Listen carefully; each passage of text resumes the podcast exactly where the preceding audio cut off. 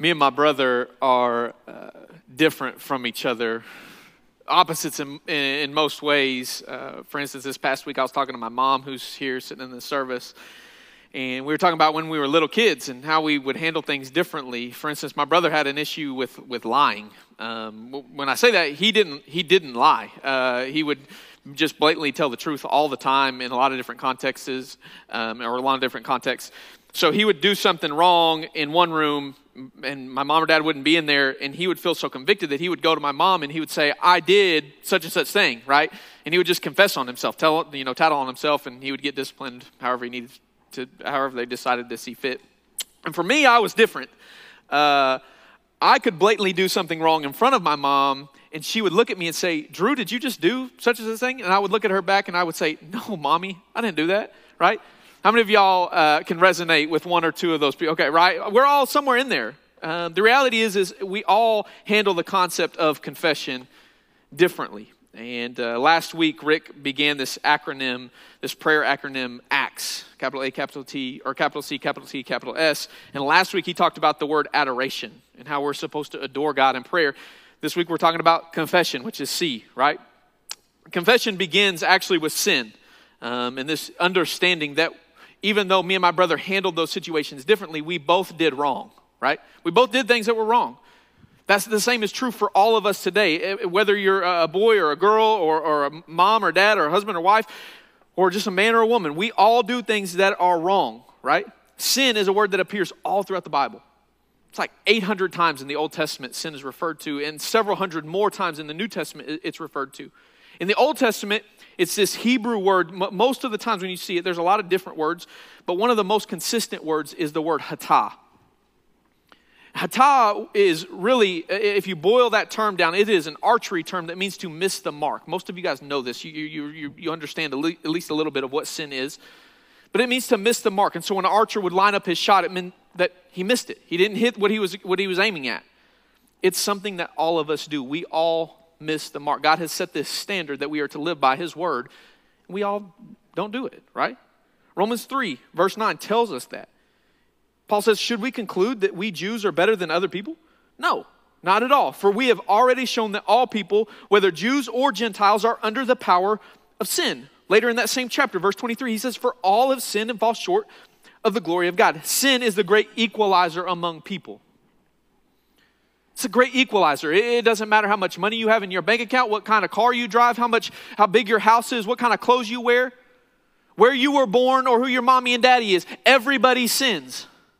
Everybody messes up. Everybody misses the mark. And I've said this before and I'll say it again. One of the reasons I, I know I can stand up here and preach confidently is because I can look out at all of you and know you're just as messed up as me. You are. Because we're all messed up people. We all miss the mark. So knowing that we all sin, what do we do when we sin? And maybe if you're like a consistent churchgoer in here today, you're like, Drew, isn't this, this is, seems pretty elementary. This seems pretty basic. I'd ask you one question Why do you continue to sin? I mean, why can't you just do things perfectly?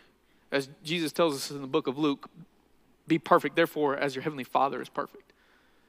Why can't you do that if it's so elementary, so basic? I would suggest that maybe we don't approach sin and confession in humility the way that the Bible teaches us to do so. Maybe for you this morning, maybe there is still growth that is needed in that area. Historically, confession has some pretty huge connotations to it. I mean, confession and, and, the idea of penance, which is paying for that, for that sin, is actually one of the major reasons that the Big C church split hundreds of years ago. When Martin Luther nailed the 95 Thesis to the door of the church at Gutenberg, thus starting Protestantism. I mean, we go to a bad, you're in a Baptist church this morning, largely in part to that one singular moment where he said, confession is being handled wrong. So, what exactly are we referring to or talking about when we're referring to confession? In the Greek, there's two I say there's two main words. There's a lot of words that, that, that we, we translate to confess, um, but there's two main words, which is exomologio, which means to confess or to offer praise, praise, and homologio, which means to confess or to acknowledge. In the Hebrew, I'm going to mention two more main words that we see all throughout the Old Testament, which is the word yada, which means to praise or confess, and then neged, which means to tell or have told.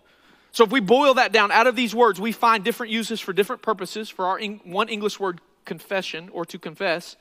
So confession is the act, what I'm going to say this morning, it's the act of acknowledging or telling about sin in our lives. And I'll, I'll make the argument that it's absolutely necessary when it comes to walking in true freedom from sin. And it's an essential element when it comes to our prayer life. So, how does confession work? Number one, we, could, we start by confessing to God. And we do that through a couple of things. Number one, we recognize our sin and the separation it creates between us and God. First John chapter 1, verse 7 says, But if we walk in the light as he, which is Jesus Christ or God, um, as he is in the light, we have fellowship with one another. And the blood of Jesus, his son, cleanses us from all sin. If we say we have no sin, we deceive ourselves, and the truth is not in us. So he says, if we say we have no sin, we're a liar, basically. The first thing that we have to do is we have to see our sin, we have to recognize our sin. If you walk around in life and you look at other people and you think, I'm better than them, let me, let me give you a wake up call. You're not. You're as messed up as the people that are sitting to the left and the right of you this morning. Look, look, look at those people for a second. Look at the people that are sitting to your left. Do it. Look at the people sitting on your right. Everybody sins, right? You know what that reality is? It means they're messed up and it means you're messed up. It means we both need God, right? I mean, when, when it says all have fallen short of the glory of God, that means everybody. And so we have to start by seeing that sin. We have to start by recognizing sin in our lives. Sometimes that means sitting in reflection and saying, okay, God, I know that these areas of my life don't, well, I'm not living in accordance to your word. I know I'm doing some things in my life that don't line up with your word. And so we, we, we make some changes. We, we pray confession to God. Other times it means we sit in prayer and we go, God, reveal, reveal to me the, the areas in my life that I don't even recognize that I'm not living in accordance to your word. Oftentimes, what I see happen in so many people's lives is we get so comfortable in sin that we don't even recognize it when it's sitting right in front of us. So we've got to, we've got to see it, we've got to recognize it. We, we have to see the separation that it creates between us and God. Number two, we have to agree with God about that sin. So we recognize it, we see it, and then we agree with God about it. Those two Greek words both come from the Greek word magile, which means to agree. So when we pray and we confess our sin to God, one of the very first things that we do in acknowledgement is we simply agree with God about that sin. You go, okay, God, I see this area of my life that's not the way that it's supposed to be. I agree with you about it. Normally in our prayer life, in our prayer life, this sounds something like, okay, God, I know I've sinned. And I know I have sin in my life. And I know you have you, you know I have sin in my life because you know me better than I know myself. And so, God, in, my, in this moment, I'm just laying before you all of my mess ups, which is all the sins we commit and the sins we omit, right? Normally we sin in two different ways. We, we, we either commit sins, which is like when we're gluttonous, we eat that extra scoop of ice cream that we shouldn't eat, right? Or we're greedy, which means we want something more than what we have. Or we're, we're lustful, which means we look at another human being with not good thoughts. Or we're prideful, which means that we look at other human beings with not good thoughts, right? commission. Those are things that we do. They're, they're, they're, sins that we commit. There's also sins that we do through omission, where we omit. We, we don't have a part of our lives, like when we should be thankful and we're not. Or, or when we have unbelief in our heart. Or when we don't honor and respect the Sabbath day. Like those are sins of omission, and we have to understand, we have to see both, and we have to agree with God about both of those sins, both of those types of sin. In the book of Ezra, chapter 9, Ezra learns of some sin going on amongst the Israelites. You're like, Ezra, you preaching from Ezra today? Yes, I am. Um, I know you frequent it often.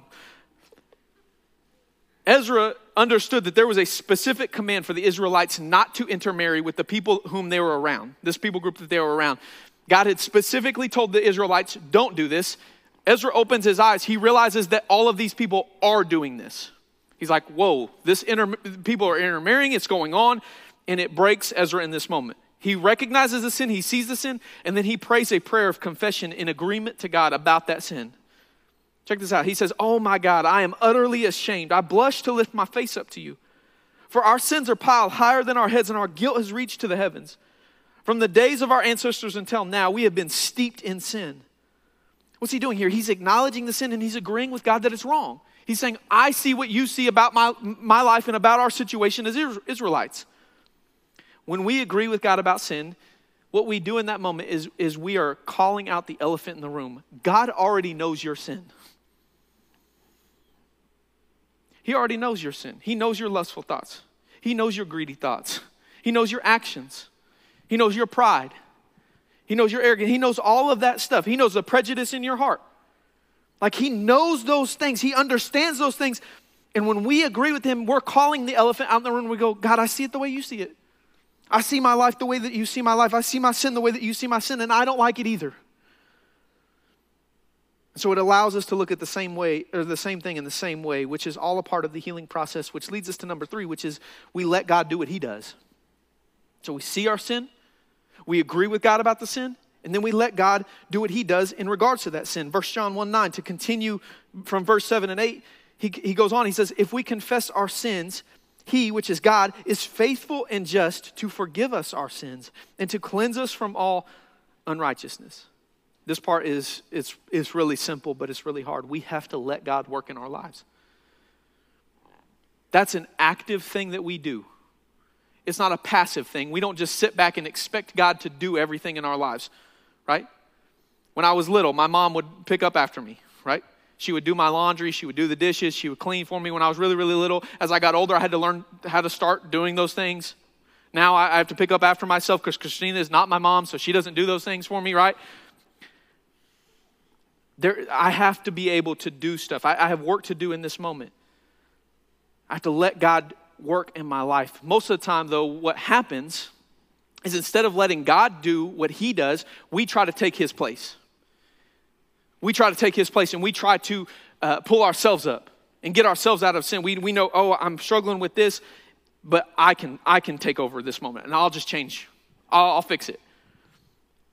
Which in turn makes us more self reliant than God reliant. And what, what's Jesus tell us to do? Jesus tells us to have childlike faith, where we trust God, we rely fully on our Heavenly Father when it comes to sin in our life because we have to trust that God is the one who heals us. I mean, think about the way that Paul addressed sin. It's one of the most consistent things that Paul teaches about in all of his, his letters. He writes about sin, he writes about confession, he writes about these things. Why? Because they were struggling with it. But what's he say? He says, It has no power over you. It's no longer your master. You're not a slave to this. Why? Because you don't belong to sin. You belong to somebody else. You belong to somebody who bought you at a price. God bought you at a price, and that price was extremely expensive, the most expensive thing that's ever been bought in the history of the world, which was Jesus Christ's life. It doesn't cheapen the gospel, it doesn't cheapen grace. It actually shows us that grace is super, super expensive. And so when we confess to God, we do that by acknowledging our sin, agreeing with God about that sin, and then we, we have to let God do what God does which is heal us. That, though, is only half of how we address sin in our lives. The other half that I'm going to mention this morning is far more uncomfortable. I'll be really honest. It's, it's far more uncomfortable, which is the other half is we confess it to others. You're like, nope, not doing that. I'm not about to go tell other people about sin in my life. I'm not about to go air my dirty laundry to anybody. Maybe you may be even thinking, okay, Drew, wouldn't it just be better if we just pretended like it didn't happen? Let's just let's just pick this rug up. We'll just sweep all of our sin under that rug and we'll pretend like we're good, uh, godly people um, that come to First Baptist Jenks and we sit in our pews and we, you know, we put our hands in our pockets when we worship, right? What I'm not telling you to do today is come up on stage and tell everybody about your sin. That's not what I'm asking you to do. We're not going to have open mic time where you do that. One, that would be really weird. Uh, two, I don't think it would be beneficial. And three, I think it would take way too long because um, some of y'all are really messed up people. So, I'm not telling you to do that, but what I am saying is that, man, we have to begin confessing it to others. See, sin's not just about stopping doing something, that's not the goal. If you're, a, if, if you're a former student in my ministry, you know how I used to address sin. Somebody would come to me and they'd be like, Drew, I struggle, I'm struggling with that, and I'd be like, well, quit. Stop, right? Uh, that, but what I realize is that's not the goal. The goal isn't just stopping. That's part of it, obviously. You can't just continue to do it and expect to, to, to be better. The goal is to walk in freedom from sin, where that sin has no power over your life, where you're not submitting to it in any way. So, why do we confess to other people? because it's a part of the healing process. Well, how do we do this? Number one, we let others into our lives. James 5, 13 through 16. It says, Are any of you suffering hardships? You should pray. Are any of you happy? Sing praises. Are any of you sick? You should call for the elders of the church to come and pray over you, anointing you with oil in the name of the Lord. Such a prayer offered in faith will heal the sick, and the Lord will make you well. And if you have committed any sins, you will be forgiven. Underline that if you're taking notes this morning. If you, if you committed any sins, you will be forgiven. Sounds like it's a done deal, but James continues. Look at, look at verse 16. He continues that thought and he says, Confess your sins to each other and pray for each other so that you may be healed. Now, I don't fully understand this. I'm like, why can't I just pray to God and He just fix me? But He says, no, no, no, that's not the end of it. it, it confession of your sin isn't just the end of it. We have to confess to each other because that's a part of the process so that you may be healed. While I fully believe that God is the one who does the healing in our life, when we have sin in our life, God's the one who forgives us, He's the one who heals us. This is where we play an active role in addressing sin in our life, not a passive role. We cannot produce the healing. I'm about to have surgery in a couple weeks. I had surgery at the end of the year. I'm about to have another one to have a hernia repaired. While I'm going to have that surgery, I have to trust this, this doctor to do the surgery, right? I'm not about to repair the hernia on my own. That would be uh, dangerous uh, at best, right? I'm trusting this doctor, but I do have a part to play. What part do I play? I got to do all the pre op stuff. I need to show up on time and I need to do all the pre-op stuff or the post-op stuff, right? There's, there, I have actions uh, before, during, and, and after. I play a role in that process. I don't do the healing, I don't do the surgery, but I am a part of the work. So we have to be a part of the work. And to do that, we have to be willing to let other people into our life. But number two, we have to trust them. Once they're in our life, we have to trust them with the details of our life. It's not enough just to have people around you, you got to trust them with the details of your life. And so, what, what's that look like? Well, we have to let them in close enough that we can, we can vet their trustworthiness. What I'm not telling you to do today is run around and tell everybody about sin in your life. I actually think that that would be destructive in, in many ways. What I am telling you to do is find some people in your life that will support you. Uh, the bridal party uh, in, in a wedding is a perfect picture of this. You have a group of men supporting the husband, you have a group of women supporting the wife.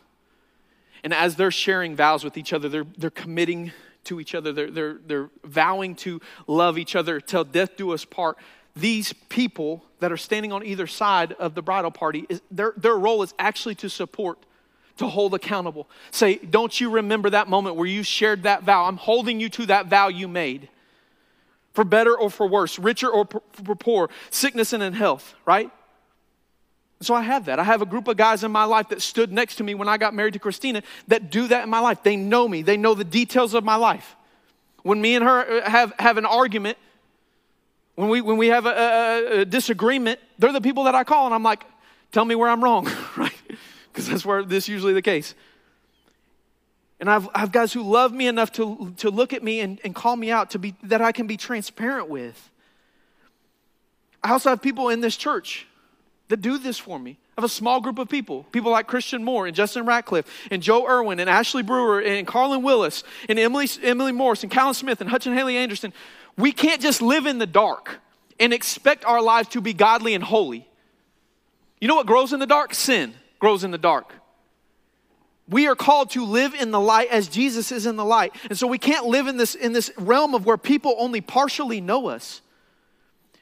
We have to have people in our lives that know the details of our life.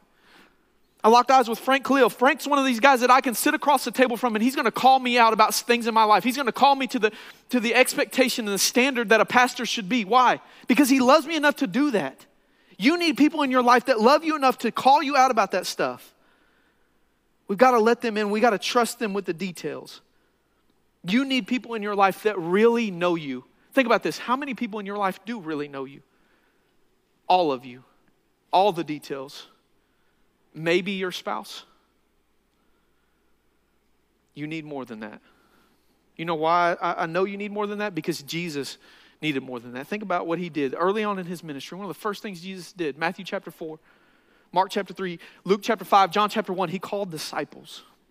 He began calling these men to surround his life with. Now, did he do it because he needed to confess his sin? No.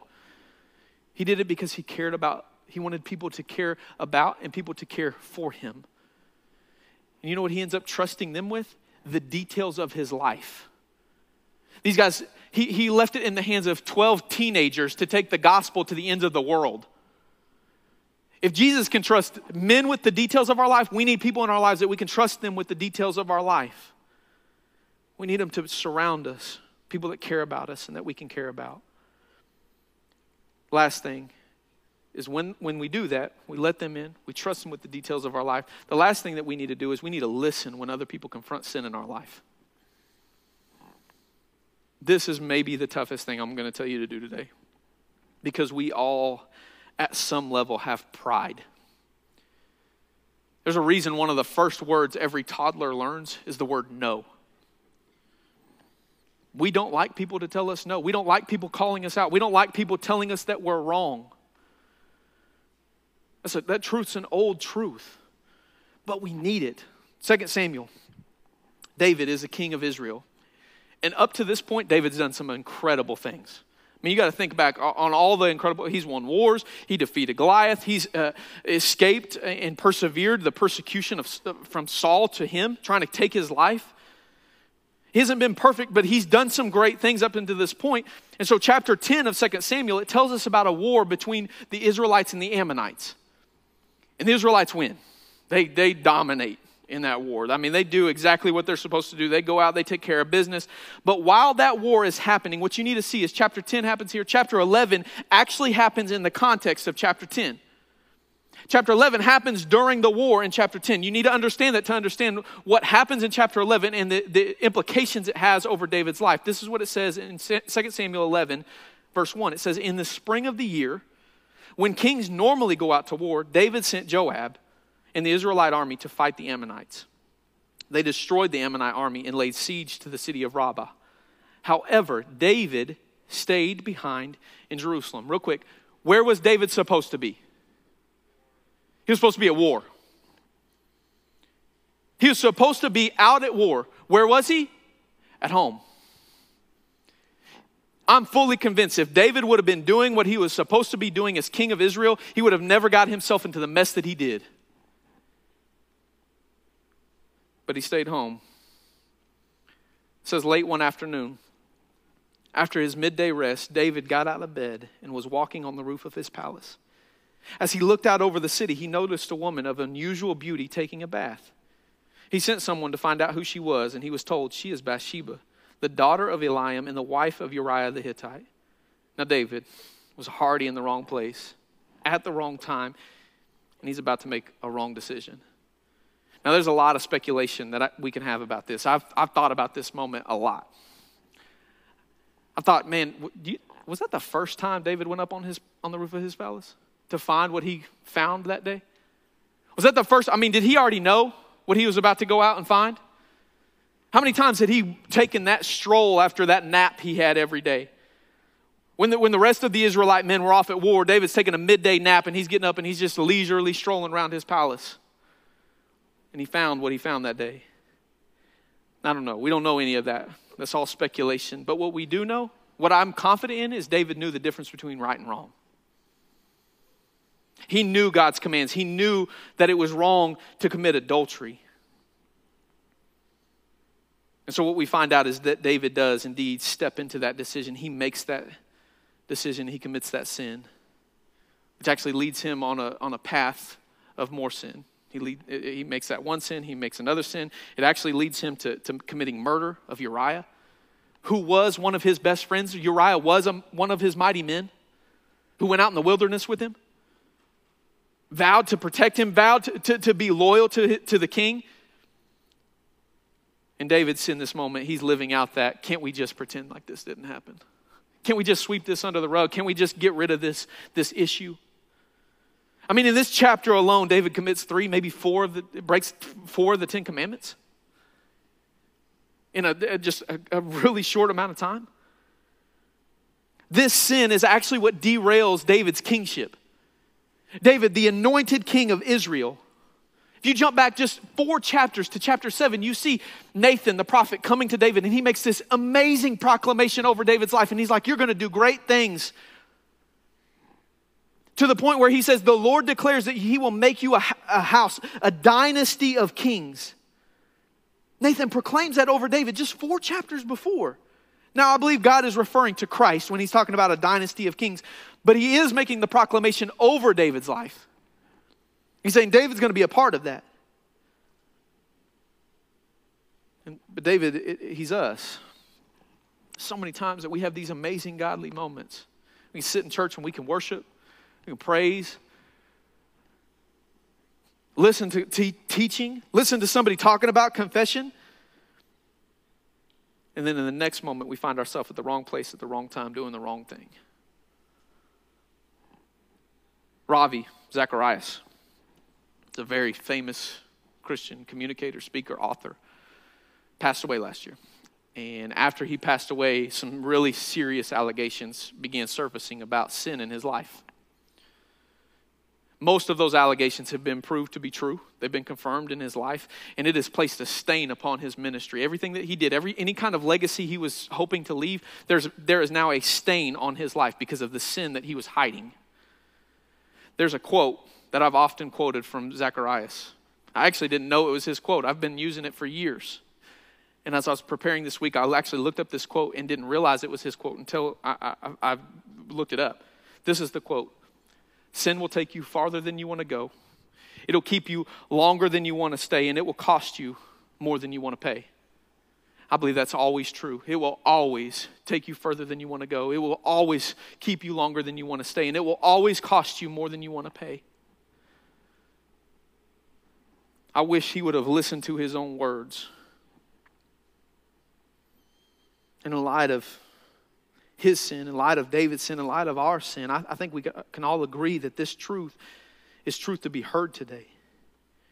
We need to understand the severity of our sin and we need to be broken about that sin. But That's not the end of the story for David. It's not like, oh, he commits a sin and, you know, God just like sends a boulder down and kills him. That's not what happens.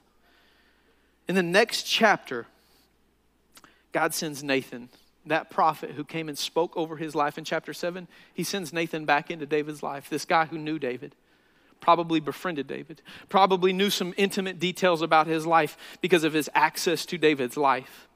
The Lord says, Nathan, I'm going to send you back into David's life to speak a word to David about his sin. I'm going to ask you to confront his sin. I'm going to ask you to confront these, these area, this area or these areas of his life where he's missed the mark. And so Nathan does that. He shows up. He gives David a message straight from the Lord. And in the very next verse, after he gets done confronting David's sin, he's like, David, you're wrong for doing this. You're wrong. Da, da, da, da. This is what it says it says, Then David confessed to Nathan, I have sinned against the Lord. David and Nathan go on to have a conversation about that sin and the earthly consequences around it, which actually include the loss of one of David's kids. It's a hard, that's a hard reality for me to read about and fully understand in Scripture. But in the end, what we understand about this story is that David actually ends up having another child Solomon, who became king, who continued the kingly line eventually unto Christ. Now, can I say that Solomon was a result of David's confession of sin? I can't. I wish I could. I wish I could make that. I can speculate at it. But what I can say is that for David to confess, he needed somebody to lovingly look him in the eye and call him out about his sin. Can you imagine, just for a moment, if David would have responded in that moment, how many of us respond? What if he would have got defensive? Do you know who I am? I'm the king. Who are you? Who are you going to tell me tell me what I'm wrong? I'm the king. I'm the anointed one. You're, you don't, you, you don't tell me what to do, right? We don't know that because that's not what David did. You know what David did do? He listened. He listened to somebody who was lovingly looking at them, saying, What you're doing, what you've done, is wrong. And then he confessed. When we confess to God and to other people, it does something. It does something in us.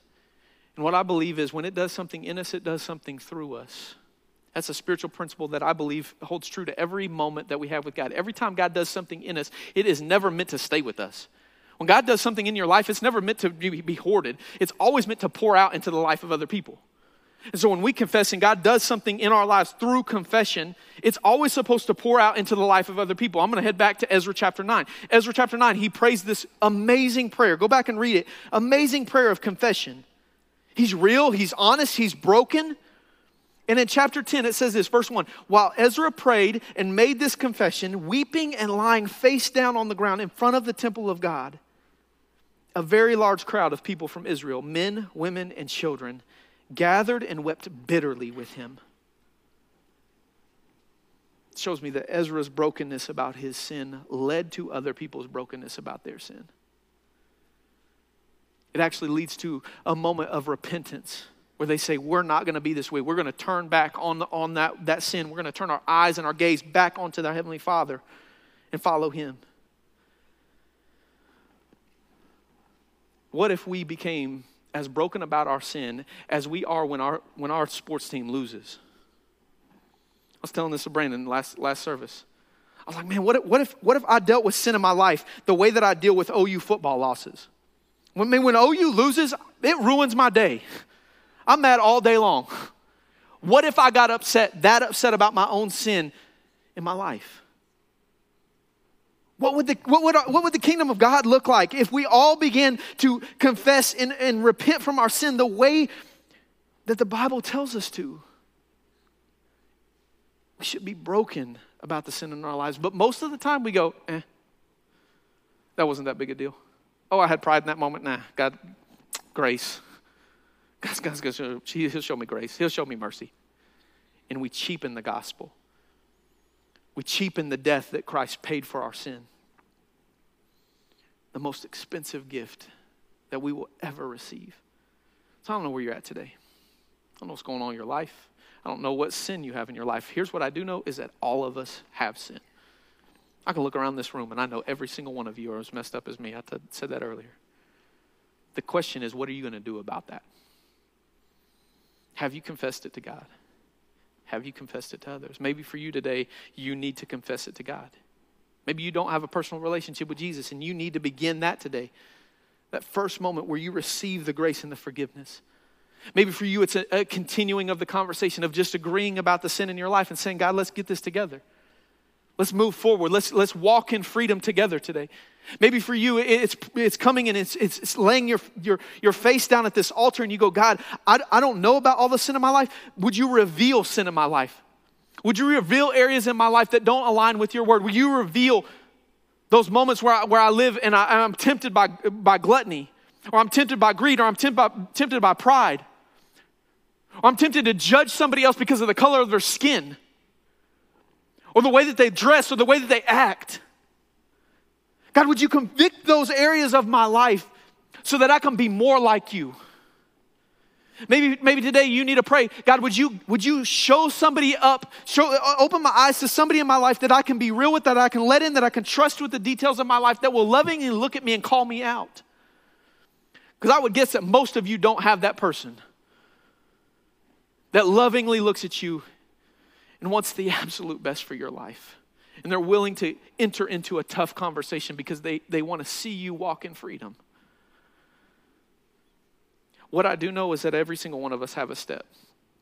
We all have a step to take this morning. And so, as the band comes up, they're going to lead us in a time of response. They're going to lead us in a song. While this song is playing, here's what I, I'm going to ask you guys to do this. Maybe the idea of coming forward absolutely terrifies you because you're like, what are these people going to think? Maybe that's, that's exactly what you need to think to actually come forward and kneel at this altar and deal with sin in your life. Maybe as a parent, you need to bring your child up here and you need to show them what, what confessing to God looks like and being that example with your kid. Maybe you need to lean over to your spouse and you need to say, hey, what I did was wrong last night, two nights ago, last week. Some of y'all are struggling in your marriage, and I, here's, I, I don't know all the details, but I do know that it's related to sin. Selfishness probably on one side or the other, maybe on both. And come before the Lord. Let's get real. Let's get honest this morning about sin. Here's what I can promise you. If you, if you decide to let God do what He does and you enter into a time of brokenness, what I promise you is God will meet you in that moment every single time. He doesn't stand up in here and be like, oh, man, this person's so messed up. I wish they would just figure it out, which is my response. You know what he does? He kneels beside you. His heart breaks with you. You know why? Because he wants the best for you far more than you want the best for you.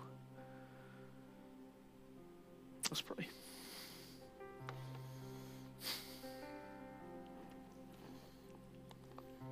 God, I know so often when we enter into a time of response, it's so easy to just stay stagnant, to sit in our seat, to put our hands in our pockets and think, it, three minutes and this is over. three minutes and I'm going to lunch. Three minutes and I can move past this. I don't have to deal with any awkwardness. I don't have to deal with anybody's judgmental eyes on my life. But God, what I know about times of response is three minutes can mean the changing of a life.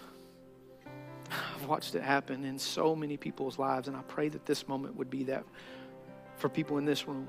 Whether they, they actually decide to overcome the fear and the stigma of coming forward and they have courage in this moment to, to walk forward, or, or whether they just decide, hey, I'm going to make my, my seat an altar today.